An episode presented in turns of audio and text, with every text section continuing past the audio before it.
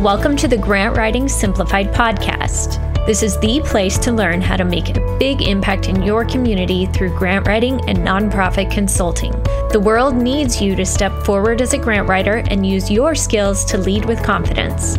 I'm Teresa Huff, former special ed teacher turned grant writer and nonprofit strategist. In my 20 years of freelancing, I've helped nonprofits triple their funding and exponentially increase their reach. Now I'm stepping up to mentor freelancers and nonprofit leaders like you who are ready to take your skills skills to the next level.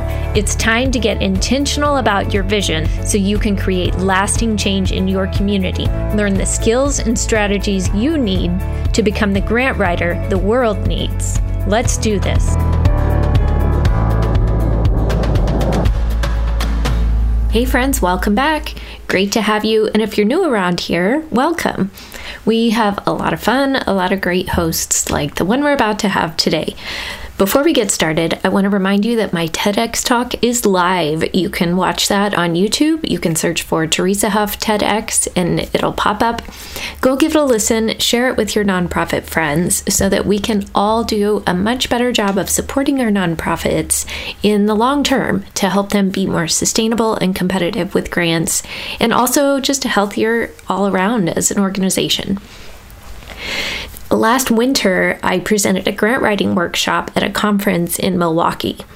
And it was so much fun just the hearing all the different missions and the work that people were doing. I mean, there were people from Alaska and all over the United States. It was really interesting. One of the hosts of this conference was the Nonprofit Alliance. Now, you may remember that name because I had invited Shannon McCracken back on the show in episode 70, and she is the CEO of the Nonprofit Alliance. So, other than Shannon and briefly visiting with her on our podcast interview, I didn't know another soul going into this conference, and there were about 400 people there. However, you would have been really proud of this introvert soul because I had a great time and I met a lot of new people. And there were some incredibly talented and passionate people who truly care about their nonprofit work that they're doing. And one of those people happened to sit down next to me at lunch. We got to visiting, and after hearing his story and his passion for leadership and building strong teams, and his unique take on how he teaches it, I knew that my friend was a great person for you to meet too.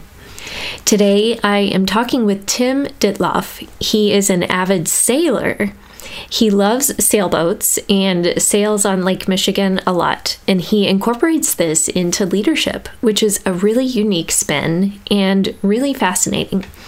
He uses a lot of fun and in depth analogies, and he relates sailing to strong leadership. He even has events and takes people, takes teams of people on leadership sailing adventures to help develop their team building exercises.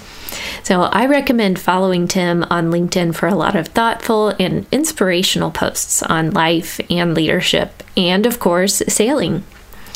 Tim has received world class training in business, speaking, and sailing, so he knows his stuff and he puts all of his knowledge to good use and he helps companies and nonprofits with leadership development. His coaching and seminars help teams transform both personally and professionally.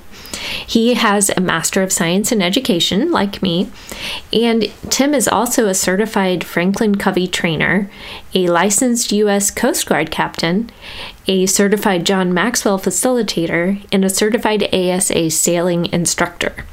So I hope you enjoy because this is a really interesting spin, and he has some great stories that really drive home his points in a unique way. So here we go. Tim, welcome to the show. It's great to have you. Tell us a random fact about yourself. Well, I've um, was intrigued by the whole swashbuckling um, you know side of uh, of history. And so back in college i i was actually on a fencing club and i learned how to fence. And and uh, so when the olympics come on i'm a big fan of watching fencing. Nice. That's not a sport you hear about every day. No no it's kind of random but yeah. I like history and and uh, the physical activity behind fencing. So it was fun. Nice. I see a theme here. You seem to like kind of the unusual type sport activities, fencing and now sailing is. I was telling someone the other day that if something seems like impossible or doesn't make sense to do it, let's give it a try. So Love that. fly fishing didn't make sense. So let's try and figure out how to get this microscopic weight of a fly out onto the water and making a boat go without power. Um, that didn't make sense either. So let's let's try and learn how to do that. And, and uh, been sailing twenty some odd years. So wow, yeah, so nice. Mm-hmm. Now you have used your sailing to really transform into some unusual leadership type space and topics. Tell us how that connection between the two came about. Yeah, I really view sailing as a as a ministry. Um, I learned how to sail after I completed a master's in education. I've always been a student of uh, human learning and development, and when I learned how to sail, um, I saw the connections between just growing as an individual and personal development. And then as I started to race after I got into sailing and saw the dynamics in teams, I thought, wow, this whole dynamic can really help both for profit and nonprofit organizations as they work in teams to accomplish the mission that they set out for. Yeah, and that's an unusual way to approach it. And I feel like by doing that, it sort of neutralizes when sometimes there might be difficult dynamics or tension among teams. You can put it in this more neutral territory, get everybody on board, so to speak, no pun intended, but bring them together in a way that you wouldn't be able to if you just entered their boardroom. Yeah, it's it's kind of um, diffusing, so to speak it gets people sometimes to a point where they're slightly uncomfortable, but overcoming and getting out of that comfort zone, I think can create great epiphanies for a ministry organization or again a corporate leadership team where they have a whole appreciation of of each other as as individuals and for the greater mission of the of the ministry and and the organization Right. And I feel like there's something about being outdoors in a different setting too, just being outside, being in nature, working with your hands in a completely different environment that is just, it's really good for the soul. there's something about it. Yeah.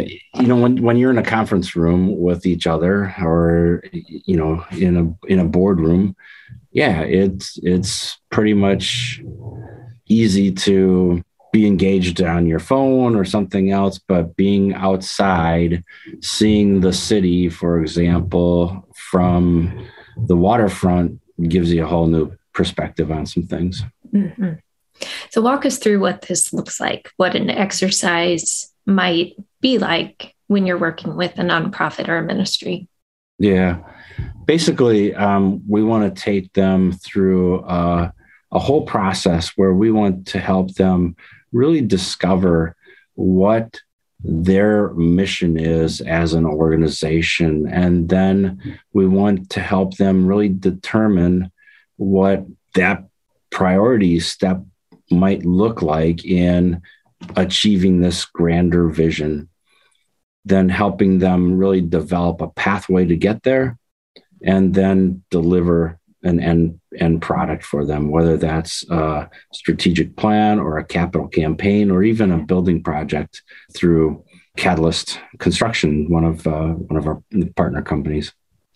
That's interesting that you start with the mission because that's similar to the process that I do with nonprofits when we're working on their grant readiness and grant strategy. But it always starts with their mission and vision. That's at the core of everything. And if that's unclear, the other parts are not going to come together well in yeah. whatever direction, whether it's like you said, the leadership, the fundraising, or the grant planning, whatever it is, it really comes back to getting that mission clear first and making sure everyone on the team understands that. Yeah, totally. Um, I'll never forget a number of years ago, I was working with a congregation and they had, you know, the typical long banquet table set up in their their fellowship space and their building committee was there and a number of other leadership teams were there and they were trying to figure out what should what should we build? You know we need to do a, some type of building program because we're running out of space and one end of the table was arguing for um, senior, you know, senior housing. The other end of the spe- the table was arguing for childcare and you know, like a daycare ministry. And they're arguing back and forth, and and and I was happened to be sitting in the middle of the the table, and I just kind of raised my hand, waiting for the argument to stop, and I just kind of raised my hand, and I asked them to tell me what do you want to be when you grow up, because if you can't tell me what you want to be when you grow up, we have no right arguing about this. Because if there's if there's no vision right? That's scriptural right? Without vision the people perish right? Um, so you know we need that vision of what's on the horizon so that we know how to chart a course to it. Mm-hmm. i love that. And that's true of us personally as well. Like say if we have an internal struggle of should I do this or that? Should I take this job or that job? Or which decision should I make? We need to step back and get that clear vision first. And then that helps filter through to make the decision a little easier and a little more strategic of what do we want and how can we get to that end goal. Yeah. Yeah. And and that's where a lot of times I'll use with ministry organizations that whole analysis of okay, if I'm on my sailboat and I want to go to that green buoy on the horizon, I know that I have to head at a certain heading for that. The challenge might be is that the wind might be coming exactly from that same direction towards my boat. And that's the only place in in the world that a sailboat can't sail is right into the wind. So we have to take tacks. We have to tack, zigzagging back and forth until we reach that destination. But as as long as we know that, knowing that there's going to be some times where we have to tack or jibe to get to that destination, we can still keep our momentum going forward and keep our attitude where it has to be to reach that destination that's encouraging to remember because whether it's personally or as an organization, we set out this plan and we expect it to be straightforward. But there's always going to be challenges and hurdles and unforeseen changes that we sure didn't see coming and expect. But knowing that and remembering that, like, okay, just because we had a challenge doesn't mean that was the wrong decision, or it doesn't mean we can't change course if we need to but we might need to adjust and shift with the wind as those things come up. Right. Exactly. Yeah, I think I think there's so much that we we can encourage people in as as as ministry leaders that like we were talking before about Rome not being built in a day. Um, so a couple years ago, um, now put this in perspective. My wife and I just celebrated our fifth wedding anniversary. Um, when we met, I asked her one very important question after we had our spiritual connection down, knowing that we're believers and had that in line. Um, I asked the question, "Do you sail? And if not, would you learn?" And so she had never sailed before, but um, a couple years into the uh, our relationship, we sailed up to Port Washington, Wisconsin, about a three and a half hour sail from Milwaukee. Um, it was a great day to sail up there. Great evening in Port Washington. We woke up to rain, heavier winds, heavier seas when we were supposed to sail back to Milwaukee. We left Port Washington, six foot waves, severe wind on the bow. And Mary said, I think we should go back. I think we should go back. I said, Mary, it's actually more dangerous if we try and sail back and dock and wait out things that way. I think we should sail on. And she asked me the question, How are we going to handle this? I said, We're going to take one wave at a time. We're going to sail that through that wave and we'll take on the next wave when it comes. Fast forward to 2020, she was diagnosed with breast cancer. And we were talking about all the what ifs that could happen. And um, God be praised, she's doing great. Um, everything is in the back window or back mirror, rear view, rear view mirror, I guess to see to say. But um, when when she first was diagnosed, she asked the question, "How are we going to handle this?" And I said, "Same thing, same way we handled the trip back from Port Washington. We're going to take it one wave at a time." Mm-hmm. And that's kind of been her mantra now as she helps other people through challenging things in their life. You know, like you just mentioned, COVID coming out of COVID, you got to take things one wave at a time. Mm-hmm. We, we, I think we shared over um, our first meeting um, my journey from St. Thomas to Bermuda last year um, with a very famous sailing author. You know you set out on a journey like that and you know that the journey is going to be seven days 10 days whatever it might be. There are times where you say man you know another day of open ocean and it doesn't seem like we're making progress. Yet we are and celebrating the the little milestones of okay we made it through another day or another night you know the the the the, the old i mean back to the the the explorer's day. The old saying was there are two best times in a sailor's day sun up and sundown. It's when the sailor can celebrate thank god we made it through another night at sea and sundown we made it through another day at sea. And and just being able to celebrate that um, those small victories and say okay we're not at our final destination but we're a little further. And having that mindset that have we served all the people we've wanted to um, whether it's through a workshop or through um, getting the grant that we're seeking or we receive the grant have we have we built it out as much as we want. Maybe not, but celebrate those small victories. So huge. Absolutely. Those baby steps add up over time more than mm-hmm. we realize, but it takes that small consistency to build the solid foundation for that. Mm-hmm. I was going to ask you, I'm glad you mentioned your long trip there because that was quite a journey from when we had talked about it. What were some lessons you learned from taking such a long trip? And give us just a little bit of background about how far it was and yeah, yeah. the story there. Yeah. So last year I sailed from St. Thomas to Bermuda. Um, journey of about 950 miles when you consider all the tacks that we made. But um, it was a six and a half day journey over over the water, and you know it, it was as I tell people a lot. You know, it was not so much a test of sailing skills because I was sailing with some of the best sailors in the world, or at least the captain obviously was one of the best sailors in the world uh, very prolific, prolific author, author uh, by the name of uh, John Kretschmer.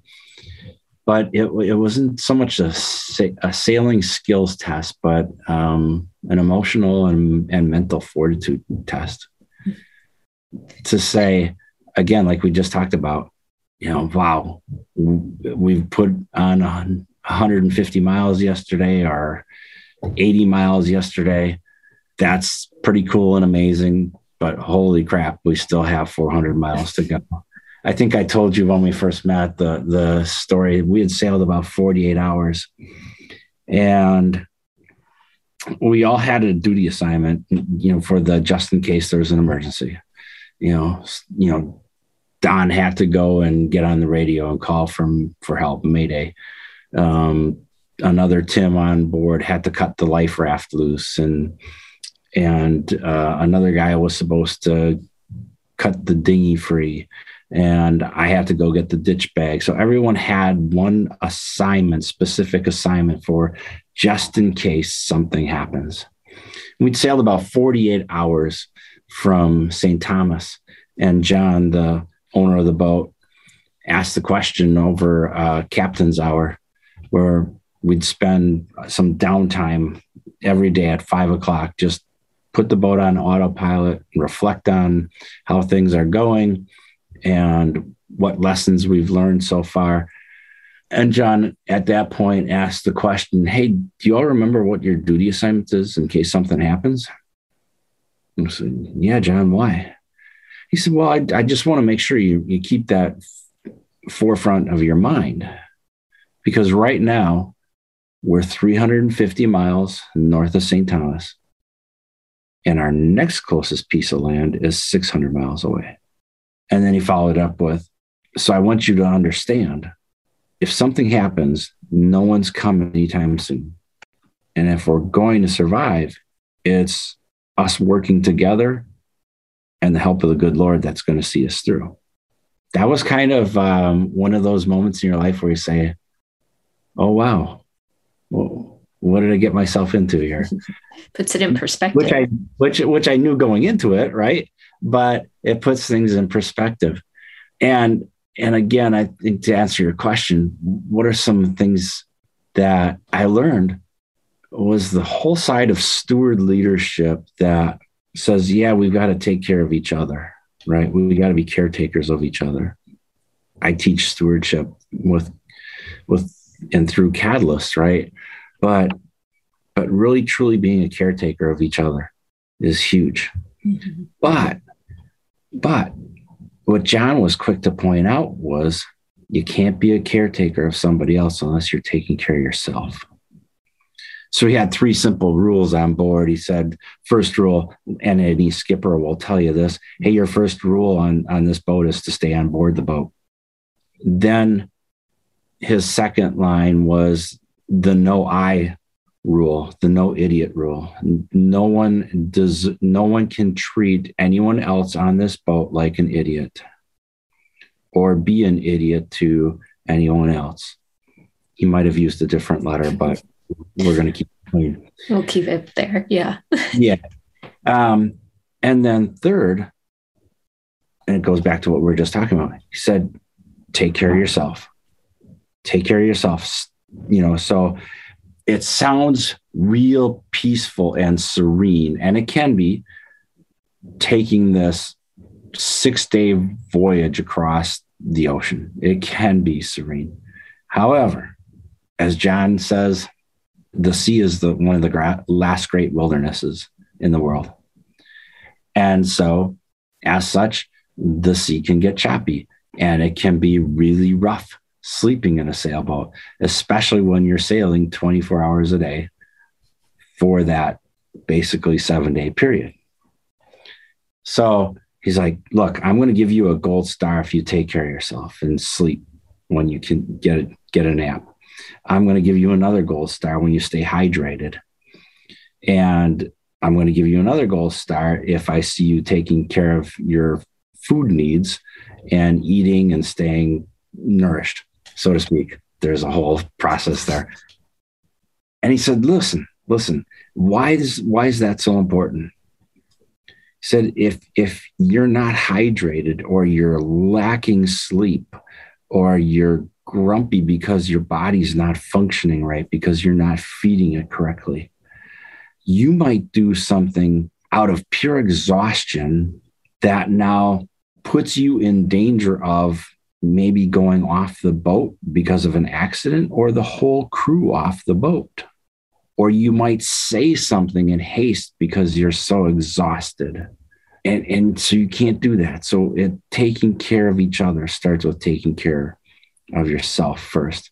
And I think that's one of the biggest downfalls that nonprofit leaders and ministry leaders fall into. They get into this superman or superwoman persona. And a lot of times, I think because ministries are counting on donor dollars and they're maybe not um, staffed as well as they could or should be, right? Because of lack of funds, there's so much burnout and and poor productivity because they're not taking um, a deliberate pause out, whether that's on a weekly or a monthly or every quarter basis.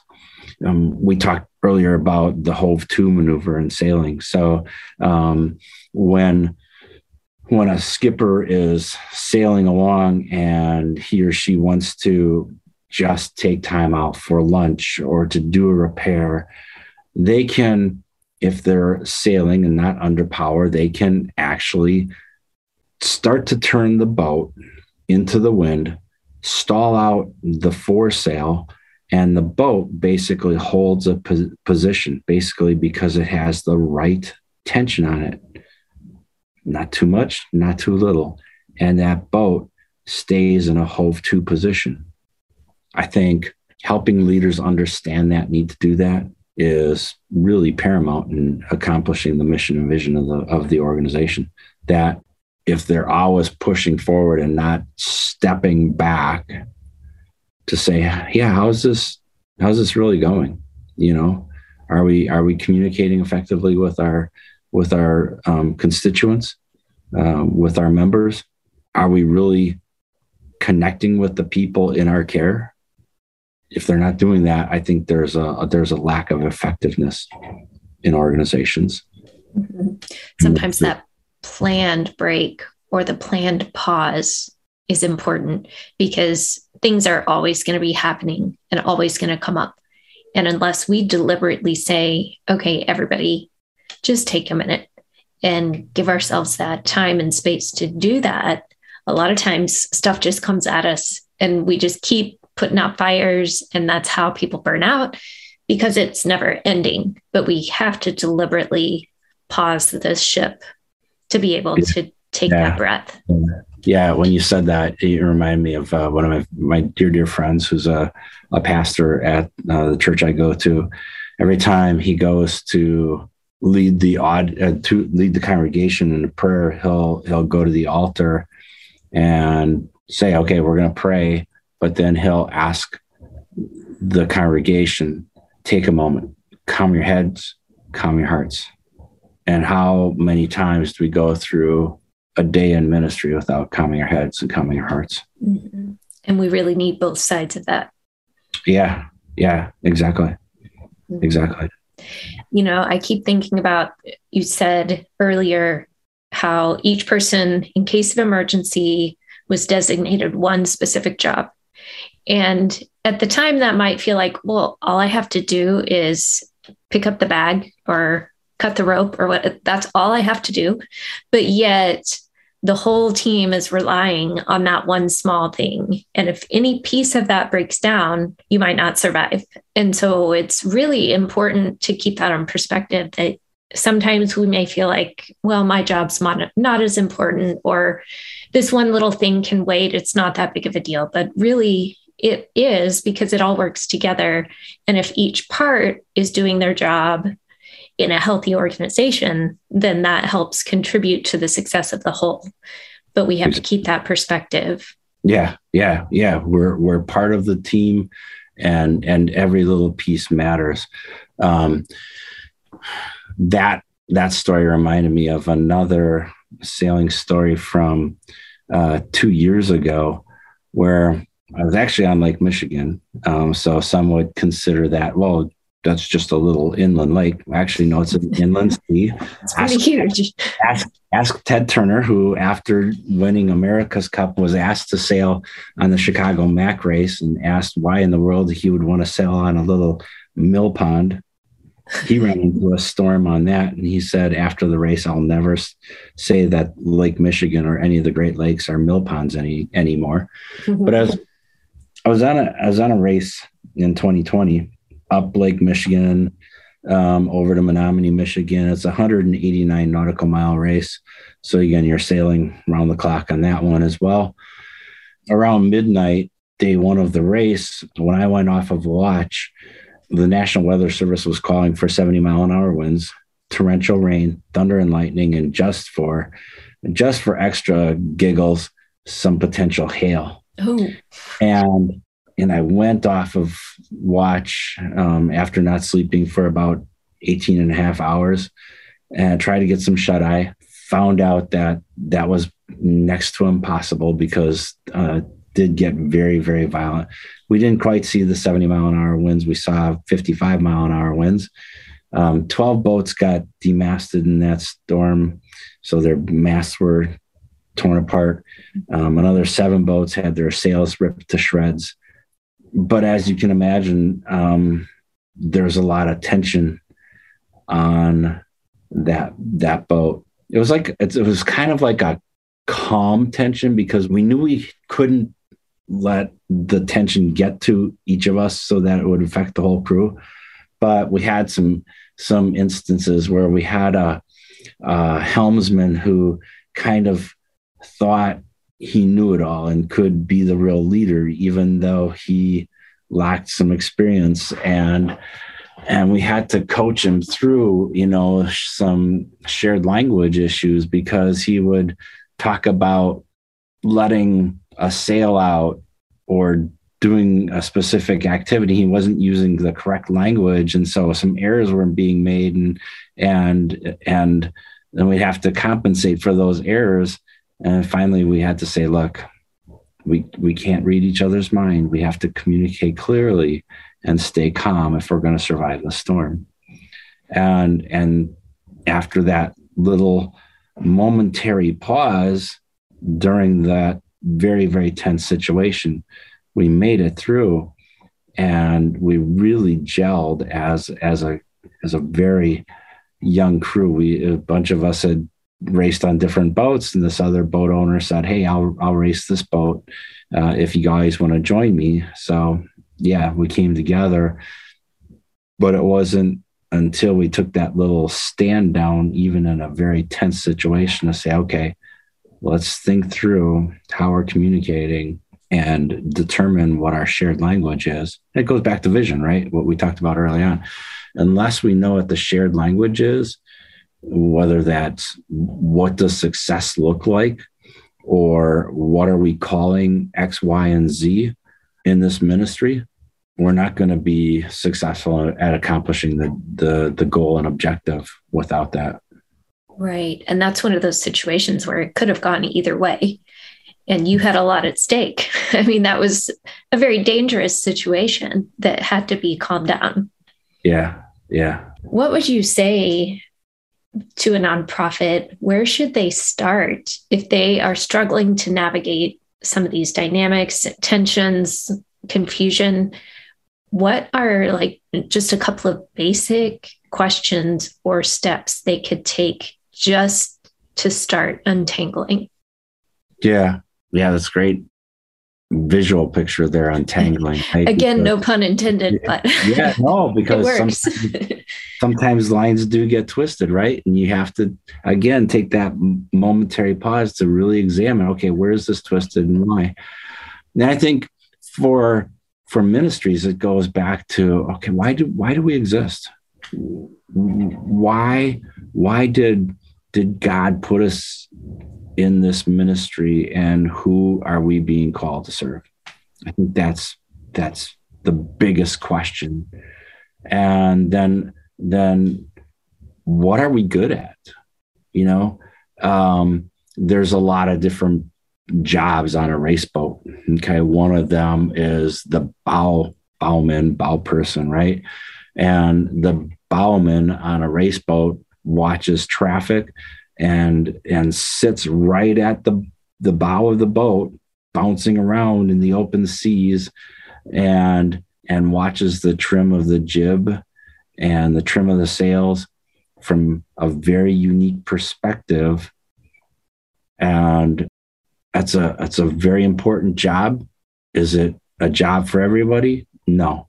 Not everyone wants to be like that close to the water at you know and that much in the open and but not everybody would be that committed and diligent to pay attention Bingo, bingo. You have exactly. to really be focused. Exactly. Yeah, we've run into some uh, situations where a bowman wasn't very present, mentally present one a couple of times, and and avoided had to take some aversive action to avoid some collisions.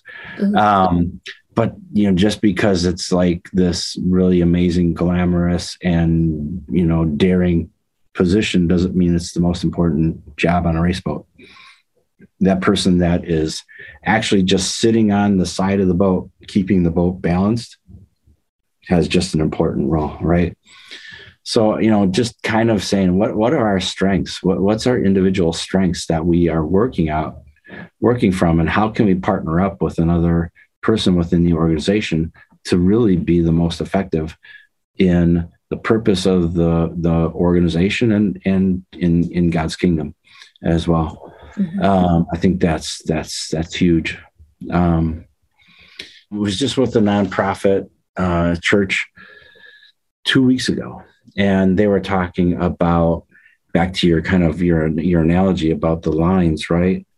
They're talking about how oftentimes people will come up with great ideas and will start going down a path or two to get progress we think towards a goal in the ministry yet it kind of slips out of our hand and and i said you know that's why sailors always tie stopper knots in the end of their lines on a boat.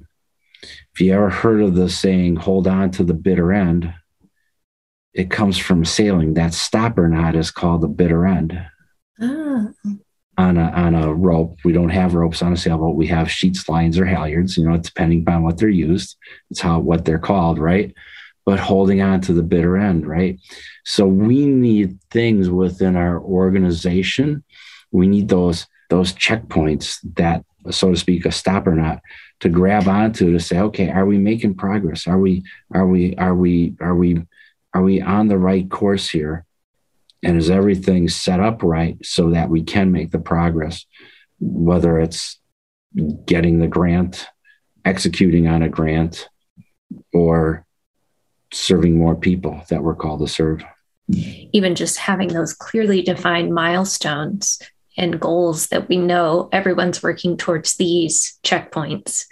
And if we're veering off course, we need to reevaluate and see how can we get back on course. Yeah, yeah, you know that is, that is spot on. So I, I teach coastal cruising uh, for American Sailing Association, and we've done some some journeys with people some classes where we say all right we're going to chart out this trip on paper before we leave the dock. Well why do we have to do this? Why do we have to do this?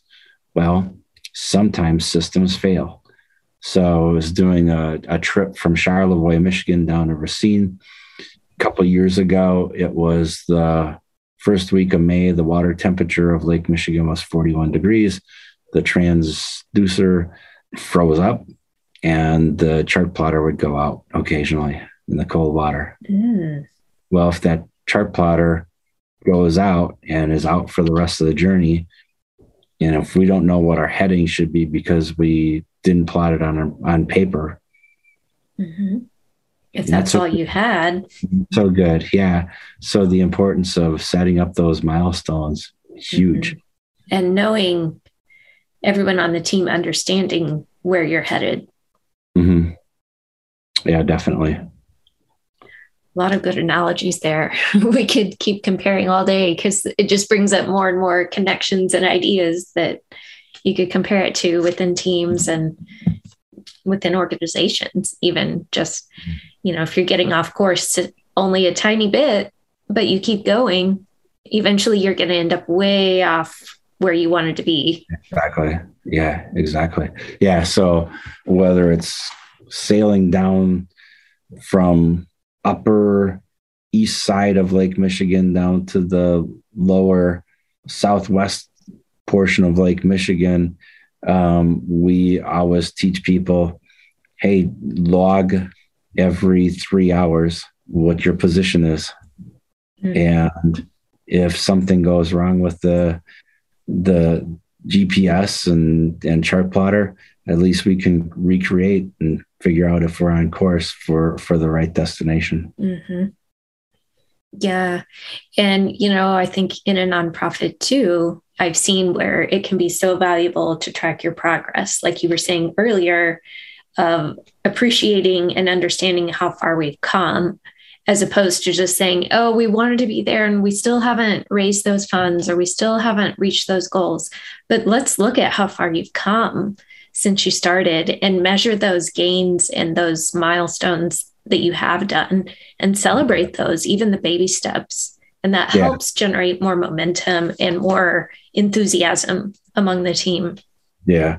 Yeah. Early on in my, um, in, in consulting with nonprofits, I was working for an organization that had um, pulled in a, a fairly well noted speaker at the time. Um, uh, she was the wife of uh, then Attorney General. And this this lady was an amazing speaker on rights for people with disabilities known all over the country. We are going to have her in this workshop in frederick maryland. And i don't know what the challenge was with the promotion at that time but we had a handful of people and i was hoping for you know a couple hundred people you know, we had probably 20 people signed up for this workshop. I was hoping for 150 people. And I and I'll never forget apologizing to her and I and saying, Ginny, I'm really sorry that your audience is so small and um and that more people aren't going to hear your message.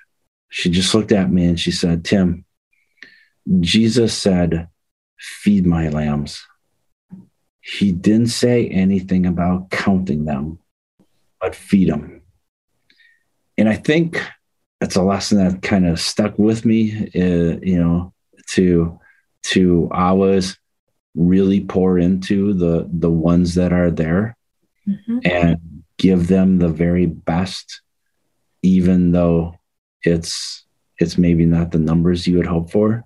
Mm-hmm. And I think I've seen enough nonprofits that they, like you said, they kind of throw up their hands. Well, you know, we only had 10 people at this workshop. Why, why even try it again? We're not going to ever get over 10, but they keep at it and they see success. Mm-hmm. Yeah. That's, that just underlines the importance of being faithful in the small things and the little things because that's how we grow, that's how we improve, that's how we learn. And then we'll grow and be trusted with bigger things and mm. keep going. Yeah. Yeah, definitely. Well, as we wrap up, share a resource that has been meaningful to you in your journey. Yeah. I think one of my favorite books is a book by Bob Chapman, Everybody Matters. Chapman in this book talks about how everyone in an organization truly does matter. Simon Sinek tells the story from Chapman's book. And in fact, they're going to be on a podcast. I forget where, um, uh, maybe through one of the bigger magazines together soon, where um, Chapman was faced with having to cut his workforce and wasn't sure how to do it so he could keep his management team intact and and yet not impact production too much. And he's trying try to figure out you know how he could take care of the bigger people instead of the quote unquote the little people within the organization. And the story goes and Sinek tells the same story of retells Chapman's story but but the story goes is that Bob Chapman was at this wedding one weekend when he was kind of in the midst of trying to decide what to do. And he got to the point in the wedding where the pastor asked, Who gives this woman to this man? And the dad stood up with the mom, and the dad said, Her mother and I. And Chapman said he had an epiphany at that, that time where, where he realized that his employees, in quotes, were not his employees, but they were somebody else's son or daughter, mom or dad brother or sister. And and how he treats those people in his organization and how they're going to treat everyone else in their life. And so he figured he had to do something that was going to impact everyone, whether high position or low position, but everyone was going to make some kind of con- contribution, sacrifice in order to make the company better. And it paid off big dividends for him because he realized that everyone really does count and that we really do have to be connected to and present with the people that we work with in our organizations. So I think that's one great resource. The other one is um, as, a, as a book by uh, Kethledge and Erwin called uh, Lead Yourself First. It's a great book. It talks about how some of the greatest leaders in time, and, and Erwin, one of the co authors of that book, uh, used to teach at West Point. And so he talked about a lot of times military examples, but some of the greatest generals in the world actually had to take time and solitude to get their act together before they could do some major things in battle. And hopefully that dog barking isn't going to distract you.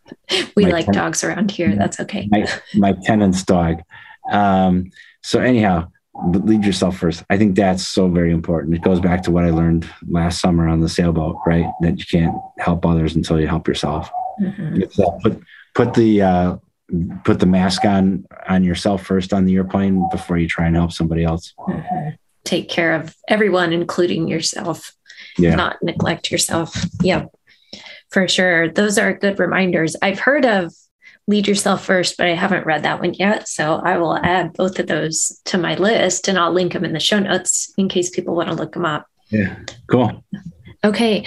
Well, tell us how people can find you online if they want to connect and learn more. And if you want to share a little bit about specifically what you do and some of your sailing programs, they're so cool yeah. and unique. Yeah. Yeah. So for um, nonprofit assistant, um, you can connect to, to me at uh, at uh, catalystbuilds.com and uh, email there is tditloff at catalystbuilds.com and can certainly help um, nonprofits through that. And uh, if you have a leadership role in a, in a for-profit company, um, just go to fullsailleadership.com or tim at fullsailleadership.com. And I'd be happy to offer some uh, for nonprofits uh, a free half hour assessment of how you're doing as an organization to see if you're on track to accomplish those goals and objectives. I really like this unique approach to leadership and how you've taken something like sailing to be able to teach and lead and train people in this unusual but very meaningful and memorable way. So, thank you for sharing with us. Thanks. Thanks. I appreciate the opportunity. All right, friends, what did you think? What was your biggest takeaway? I don't know about you, but his analogy with the big waves and when they were sailing and his wife was starting to get scared, and he said, We're just going to take it one wave at a time and keep going through. That really helped me because I know sometimes we hit big projects or big roadblocks or hurdles that feel so big, and we just have to take it one wave at a time. Sometimes we just need to break it down and take the next next right step. So I hope this was encouraging to you. I would love to hear your takeaways. Come connect with me on LinkedIn, join me in our private LinkedIn community, or shoot me a message on my website and let's keep the conversation going. Remember, go listen to my TEDx talk, share it with a friend, and let's support nonprofits as much as we possibly can. We need you out there doing good work. So have a great week and go change your world.